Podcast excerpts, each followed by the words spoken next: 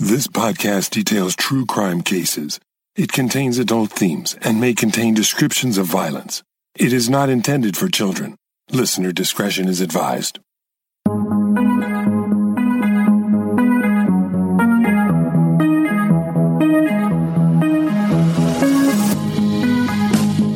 Thank you for joining me for today's episode of Once Upon a Crime. We're in the series Ghosts in the Attic. In this series, we ask the question what if someone was hiding in your home, right under your nose, for weeks or even years, without your knowledge? While as unbelievable a scenario as that seems, I discovered several cases of people who hid themselves away under the stairs, in an attic or crawl space, waiting and watching the people who lived there, only emerging to commit a heinous crime. Our next story is so unbelievable, you'll probably think I made it up, but it's all true. This is the case of The Ghost in the Garret, Otto Sanhuber.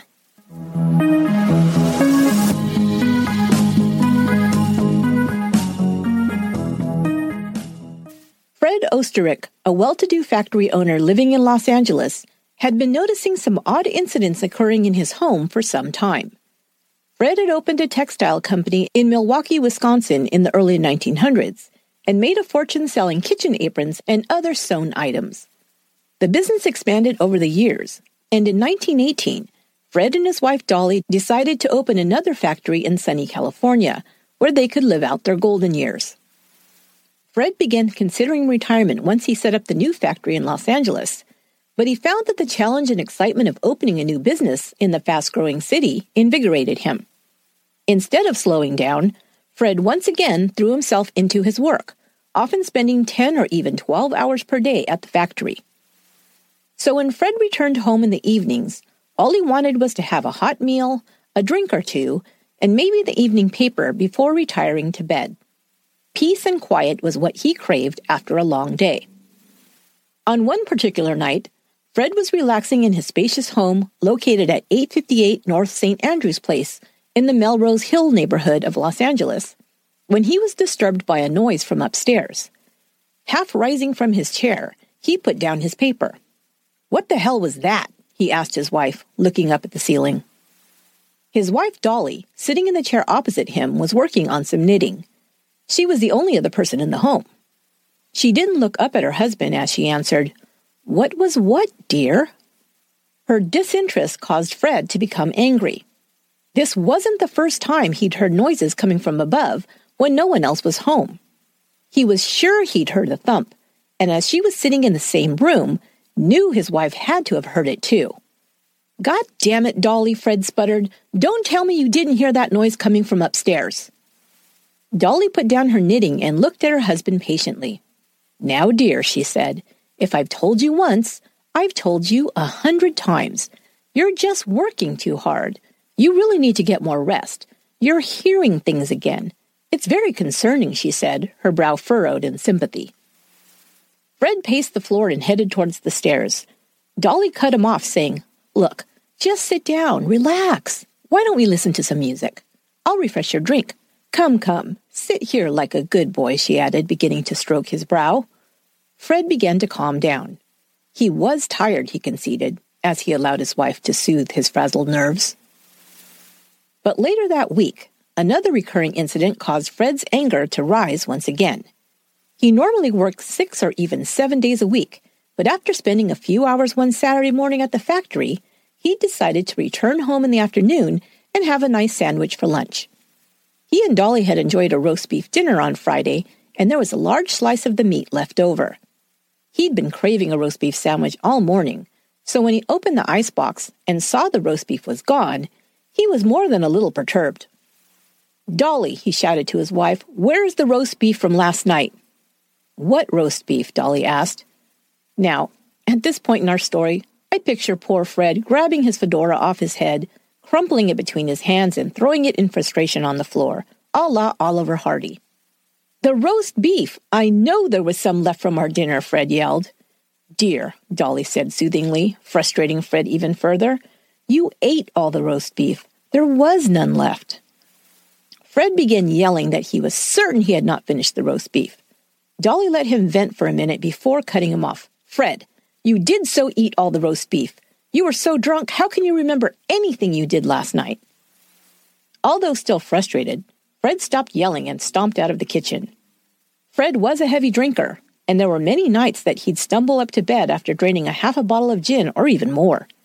She could be right, he thought. Fred's drinking had begun in earnest in 1910. That was the year that Fred and Dolly Oesterreich suffered the greatest loss of their life, and neither was the same afterward.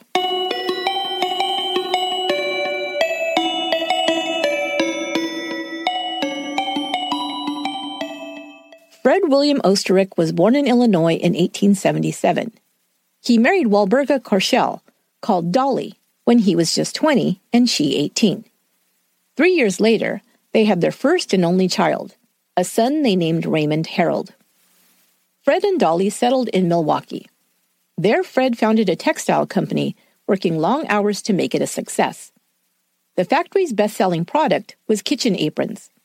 His company began filling large orders for department stores and food service companies. Before long, profits rose, and Fred was a wealthy man. He, Dolly, and Raymond moved into a bigger house. The two story home, located at 378 11th Avenue, was located in a very nice neighborhood. Fred, in today's parlance, could be called a workaholic. Even after his company was running smoothly and at a profit, Fred spent many hours away from home at the factory. Dolly sometimes complained about his long hours, but after Raymond was born, she spent most of her time and energy doting on her boy. Raymond was a joy to his mother and father and the apple of their eye. But in 1910, Raymond became ill. As his condition worsened, his parents grew frantic. Fred made sure his son got the best care money could buy, but in the end, there was nothing to be done. Raymond passed away at the age of 10. Fred and Dolly Oesterreich grieved the loss of their son deeply.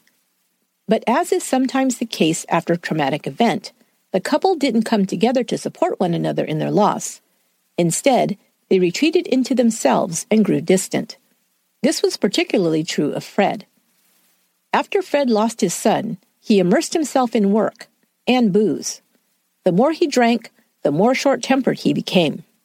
A once kind and magnanimous boss, Fred became an impatient and unforgiving taskmaster with his workers, often bordering on cruel. But his temper wasn't only reserved for his employees. Fred became increasingly angry at home, where Dolly bore the brunt of his insults and criticism. When he wasn't ignoring her, Fred Oesterreich began heaping abuse upon his wife, at first verbal, but in later years becoming physical. After her child died, Dolly sought out her husband for comfort, but when he grew cold and distant, and then abusive, she stopped trying to connect with him. Instead, she merely tried to stay out of his way so as not to arouse his bad temper. Dolly was lonely, and some would later say she began seeking out the company of other men at this time. While this is merely a rumor inspired by later events, it would become a well known fact that in 1913, Dolly did start spending time with another man. This would set off a series of events that would go down in the annals of crime as one of the strangest and most unusual cases in California history.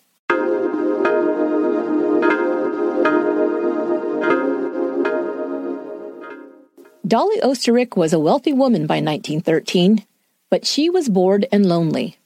Her husband Fred worked long hours and at night spent his time drinking to assuage his grief over the death of his son. Dolly, without her son to care for, became a mother figure to her husband's employees. Fred's workers said that Mrs. Oesterreich was always a ray of sunshine when she visited the factory. Dressed to the nines, sometimes wearing one of her many fur coats, Dolly would bring in baked goods and other treats to the office. She remembered employees' birthdays, bringing them cards and small gifts. Dolly's attitude towards the employees was in sharp contrast to her husband's. Fred had become increasingly short tempered, and when he wasn't berating his staff for not working fast enough, he was ignoring them, locked away in his office, going over the books. One of the factory employees that came to Dolly's attention was a teen named Otto Sanhuber. Otto was just 17 years old and had been hired as an all around handyman. He could fix anything and was often tasked with repairing the many sewing machines on the factory floor. Otto, born Otto Weir, had been orphaned when he was just a baby. He'd been adopted by the Sanhuber family in Milwaukee. He was something of a loner and could often be found with his head in a dime store novel. He especially liked mysteries and crime stories. He was short and wore round horn rimmed glasses, which kind of made him look like an older version of Froggy from the Little Rascals. Dolly's first attraction to Otto may have been maternal. It's possible she knew or suspected the orphan was starved for motherly affection, but her interest in him changed at some point, as would be made clear one fine day in 1913. On that day, Dolly asked her husband to send his handyman over to the house. She told him her sewing machine was on the fritz and she wanted young Otto to take a look at it. When Otto arrived, he was surprised to see Mrs. Oesterreich answer the door wearing a silk robe. I mean, it was the middle of the day and all. She smiled at the boy and asked him to follow her upstairs to the bedroom, where her sewing machine was located, of course. Otto, toolbox in hand, followed his boss's wife upstairs.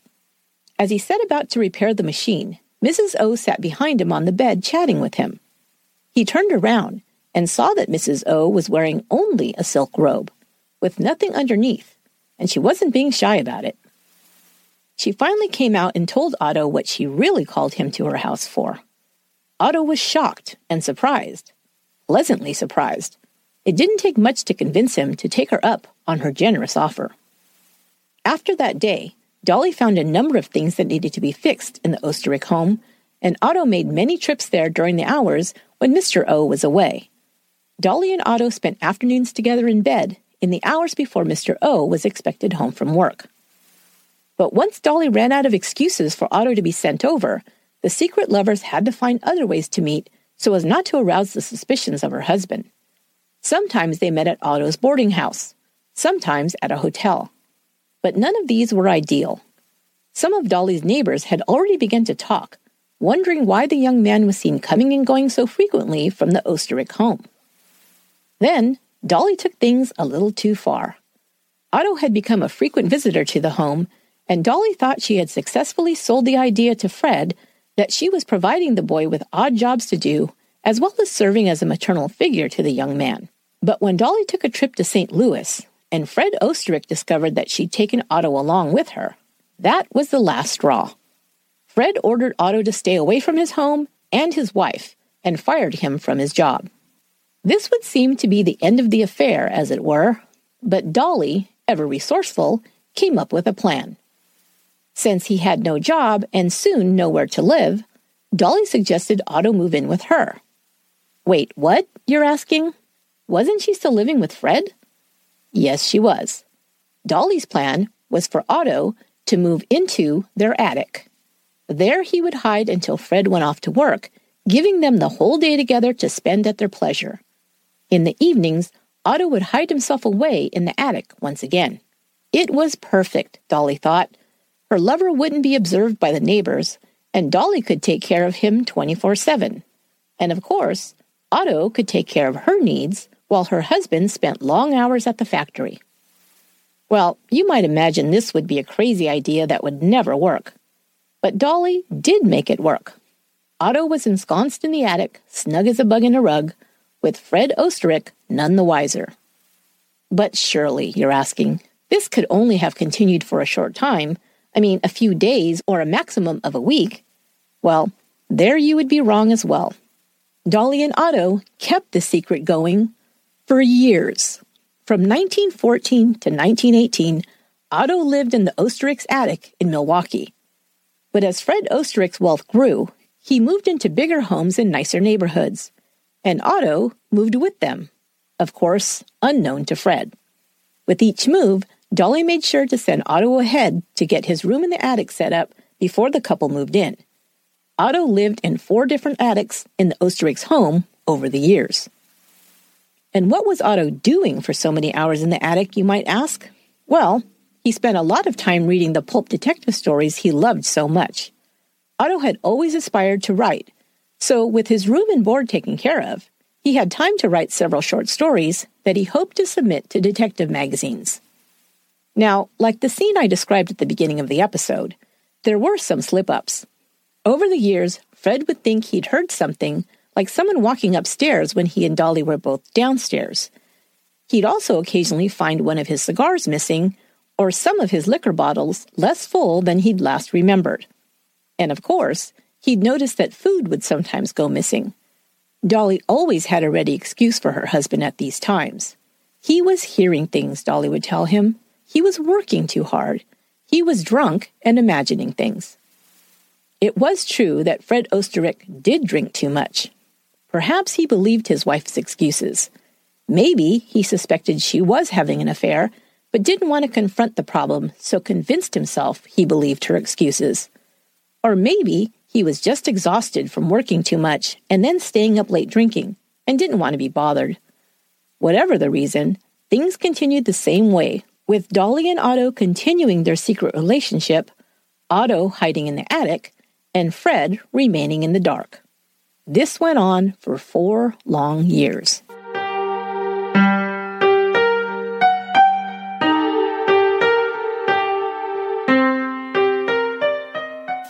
In 1918, Fred Oesterreich decided to expand his business into California.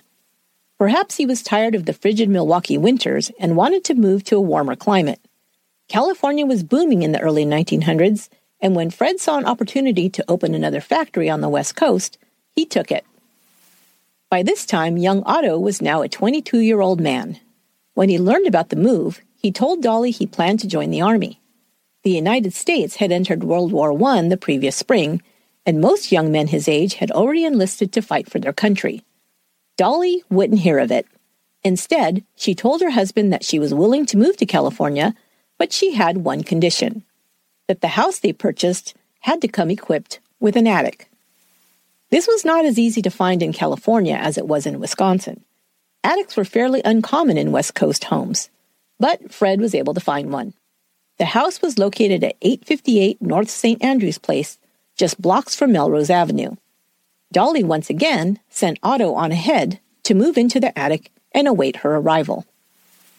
One added benefit of Otto living in Dolly's home was that he took over most of the household chores.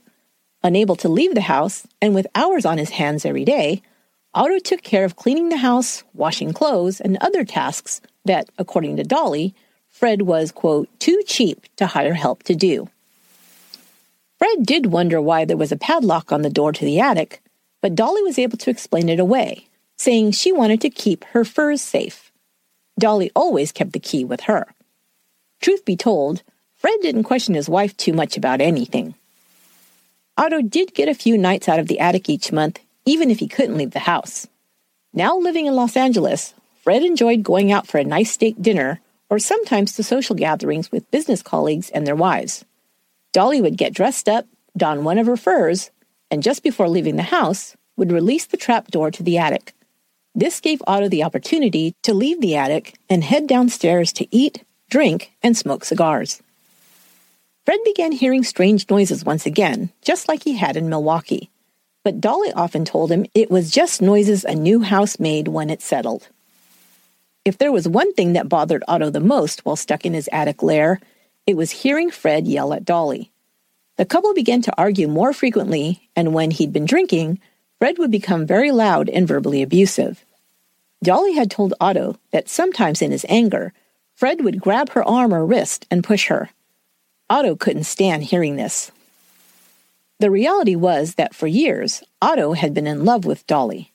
She took care of him, fed him, clothed him, and in some ways, he must have thought of her as the mother he never had a chance to know. But she was also his lover, and beyond that, literally the only person in his life for his entire young adult life. Otto wanted Dolly to leave her husband and marry him, but she always explained that she could not do this, as she had no money of her own. If she left Fred, she'd have nothing, she told Otto. Dolly said the best they could do was keep things the same. She assured Otto that she could handle her husband and would be fine. But everything came to a head one night in August 1922. On the evening of the 22nd, Fred and Dolly went out to a party. When they returned, Fred was drunk, and the couple began arguing. The yelling became loud, alerting Otto. He heard Dolly cry out, and then a loud thump.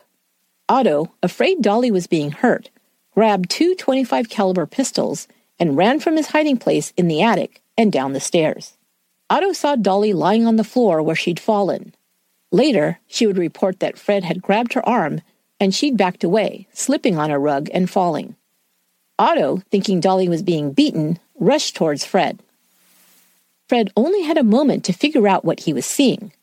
This small man had run down his stairs, and now he recognized him. He was the handyman that he'd fired years ago, the one who'd been too friendly with his wife. Fred's face briefly flickered with recognition, then surprise, then rage. You son of a bitch, he yelled at Otto. Then, to his wife, he spat out angrily, I knew it! He lunged for Otto, grabbing his arm that held the gun pointed at him. At that moment, Otto fired, but the bullet's trajectory went up into the air, lodging it into the ceiling. Otto was able to lift his other hand, which held the second gun, and fire it three times in rapid succession. Two bullets struck Fred in the chest, and one struck him in the head. Fred Oesterreich fell dead onto the floor. Otto and Dolly stood frozen in shock, but when they came to their senses, they knew they had to come up with a plan quickly to explain the shooting without implicating either one of them. They decided to stage an attempted burglary. Dolly took the diamond studded watch Fred always wore off his wrist and gave it to Otto to hide. She entered her bedroom closet, which Otto then locked from the outside. She instructed him to toss the key into the living room. Otto then returned to the attic to hide. After he was safely hidden, Dolly began screaming for help, and neighbors alerted the police. When they arrived, they found Fred Oesterreich dead on his living room floor, and Mrs. Oesterreich calling pitifully for her husband while locked in the closet. Dolly told officers that after she and her husband had returned home from a night out, she'd gone into her closet to dress for bed. She'd had her back to the door when it slammed shut, and she heard the key turn in the lock, locking her in. She called to her husband, thinking he'd done it as a joke, but then she'd heard men yelling and the sound of gunshots. That's when she must have fainted, she said, she had come to some time later and called for help. Police canvassed the neighborhood, but no one had seen anything out of place that night. They hadn't witnessed anyone except Mr. and Mrs. Oesterreich come or go from their home. The detective's suspicions were aroused when Dolly told them her husband's watch was missing, but then they discovered his wallet still in his pocket, with a significant amount of cash left inside. They were also alerted by friends and neighbors that the Oesterreichs could frequently be heard fighting and arguing. But when Dolly was asked about the relationship, she said they never fought. Witnesses also told detectives that the couple had gotten into an argument at the party they'd attended the night Fred was killed. Fred Oesterreich was a wealthy man, and he and his wife had an acrimonious relationship. Two things the detectives believe could motivate a wife to shoot her husband. But there was just one problem. Detectives couldn't figure out how Dolly had managed to lock herself inside the closet. There was only one key that fit the lock, and it had been found on the other side of the house. Because of this, they couldn't make a case against Dolly, and they had uncovered no other suspects. Fred Oesterreich's murder remained a mystery. Dolly and Otto moved out of the murder house and into a smaller home on North Beechwood Drive. Did they now live as a proper couple out in the open that would be a no. Dolly once again made sure to find a house with an attic, and Otto once again made it his home.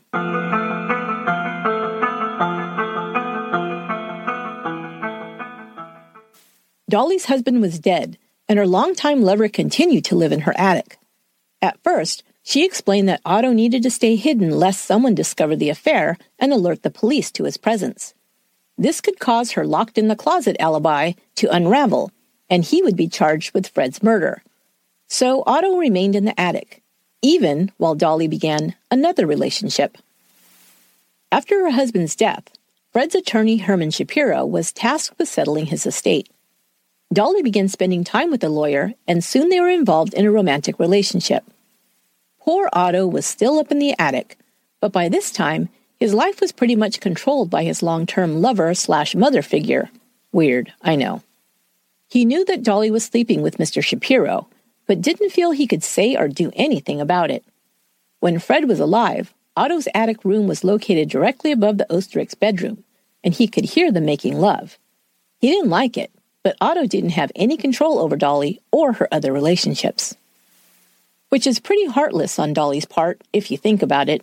I mean, he had killed for her, and she still made him live in the attic while she slept with other men, literally under his nose. But Dolly, probably feeling she had the world by the tail at this point, became careless. One day, Police Captain Herman Klein called on Shapiro.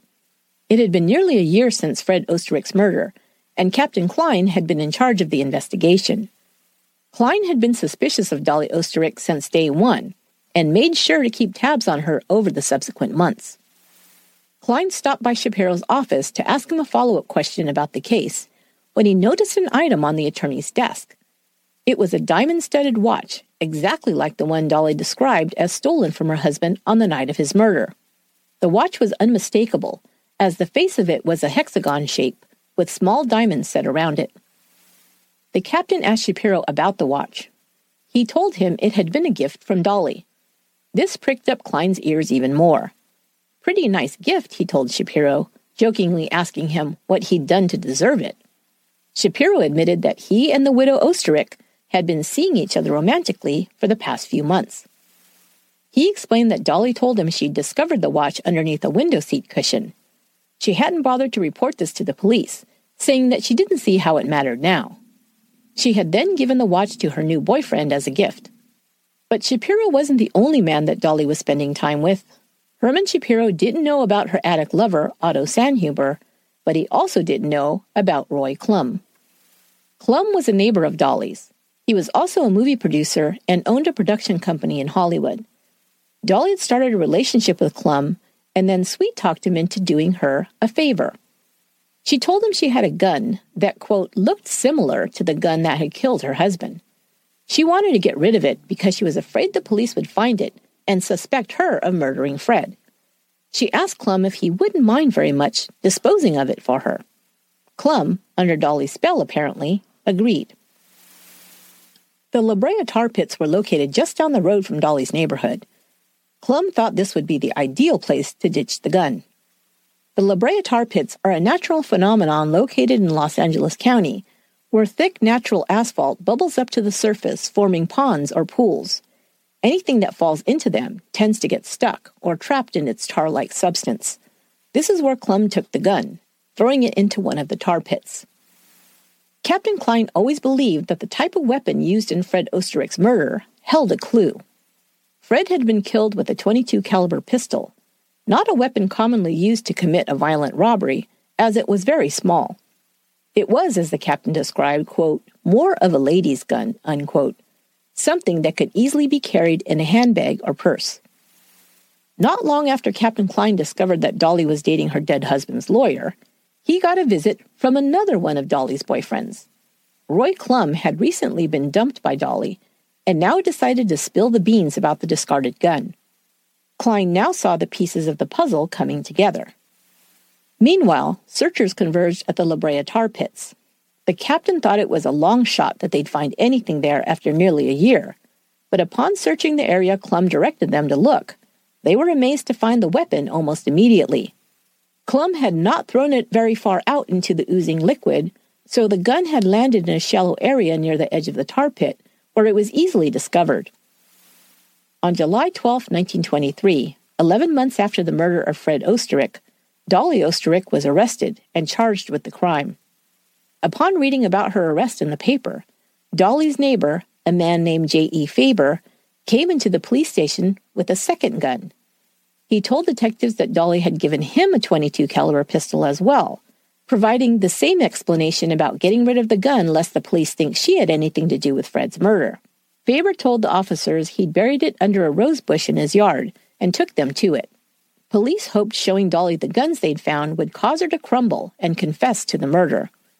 But they underestimated her because, cool as a cucumber, Dolly answered, Why, those old guns had just been around the house for years.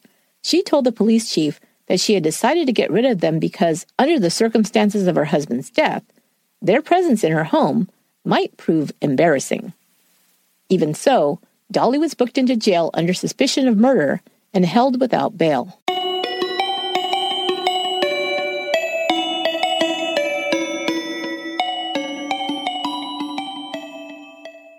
Dolly Oesterreich, now sitting in a jail cell charged with her husband's murder, became frantic. Not for her own predicament, but for her lover, poor Otto Sanhuber, who still sat locked away in her attic. Dolly's boyfriend, Herman Shapiro, visited Dolly in jail soon after her arrest. She asked him to do her a favor, and it needed to be done quickly, she said. Now, I know this is going to sound a bit strange, Dolly began, but I need you to pick up some groceries and take them to my house. When you get there, go into my bedroom, enter the closet, and tap on the ceiling. Shapiro must have looked at her as if she'd lost her mind. It was all easily explained, Dolly said. See, she had been caring for her vagabond brother, she said. He was a bit odd and preferred to stay in the attic. He would be afraid to come out if there was a stranger in the house, so Shapiro needed to call up to him and let him know Dolly had sent him and it was okay to come out. Shapiro did think this odd, but believed Dolly's story and followed her instructions. To his amazement, when he tapped on the closet ceiling and called out, a somewhat short, slender man descended from the attic space. He said he was very hungry, and Shapiro told him Dolly had sent him to bring food. At first, Otto gave Shapiro a false name. But after a few minutes while he ate, he began sharing details of his life with the attorney. Otto, starved for attention and information about Dolly, remember, he'd seen or spoken only to Dolly for the past 10 years, began to spill out his entire story to Shapiro including his real name and the truth of his longtime relationship with Dolly. Shapiro was shocked to find out that this man had been living in Dolly's attic the whole time he'd been dating her. He'd spent plenty of time in Dolly's house and never had a clue. Instead of becoming angry with Dolly and hoping she'd rot in jail, Shapiro decided to help Otto get out of town. That way, Shapiro figured, he'd have Dolly all to himself. Shapiro found Otto a place to live and a job in San Francisco. Otto packed up his things, including the typewriter he'd had Dolly purchase for him after Fred's death. He still spent his days writing his detective stories, and there are reports that he was able to sell a few of them to magazines. I'd imagine if he'd written a story based on his real life adventures, it might have become a bestseller. But then again, it probably was too far fetched for anyone to believe.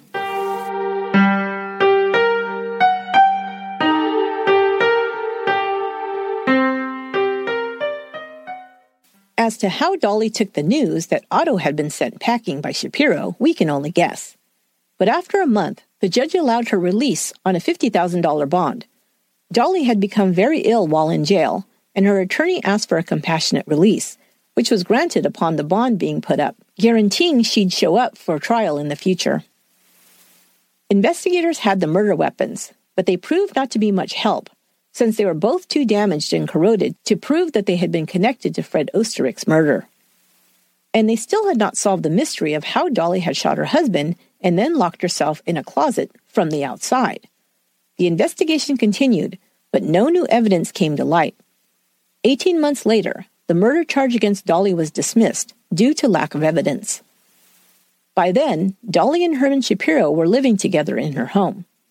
Otto Sanhuber, now calling himself Walter Klein, had since returned to Los Angeles. After a short time in San Francisco, Otto had moved to Canada. There he met a woman and they married. He brought his new bride, Mathilde, with him to California. Otto did not contact Dolly, but he would soon regret ever returning to Los Angeles nonetheless.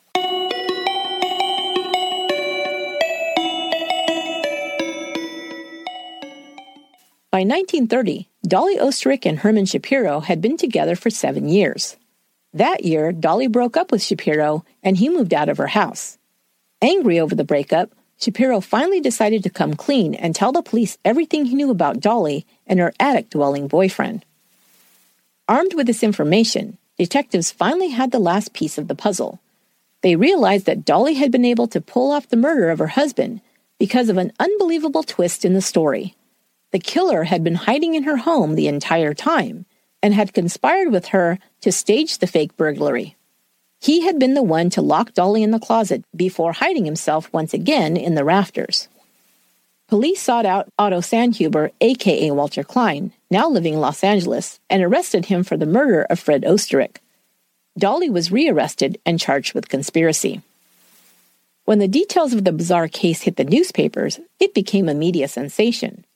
Otto Sanhuber was dubbed the Ghost in the Garret and the Attic Lover.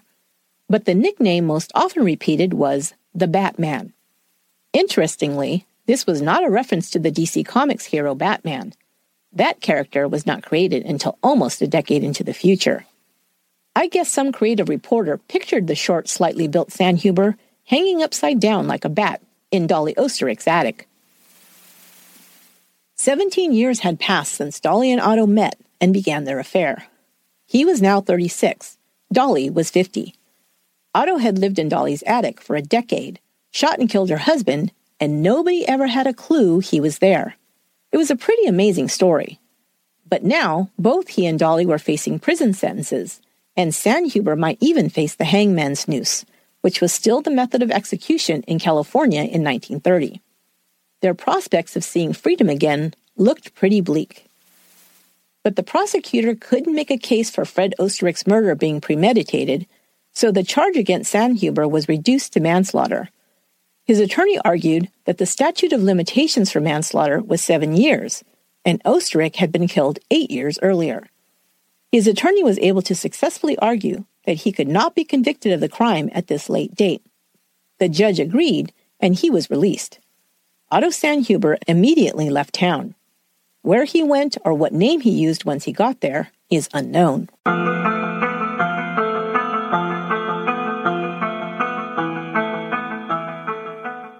Dolly was still facing her trial for the crime of conspiracy to commit murder. She was able to afford a top notch Los Angeles attorney, Jerry Giesler. Giesler had defended a number of high profile clients, including actor and director Charlie Chaplin and mobster Bugsy Siegel.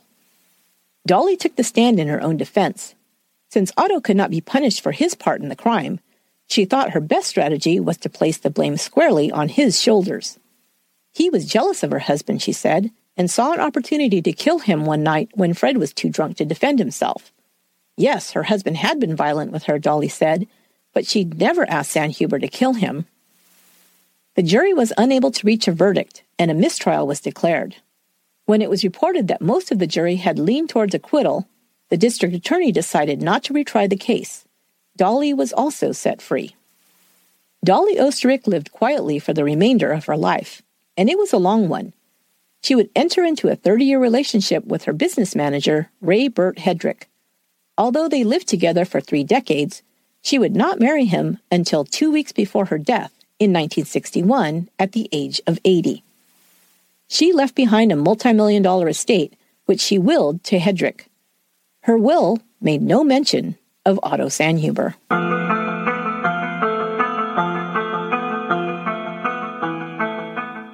The strange case of Dolly Oesterreich and Otto Sanhuber inspired a number of books and films.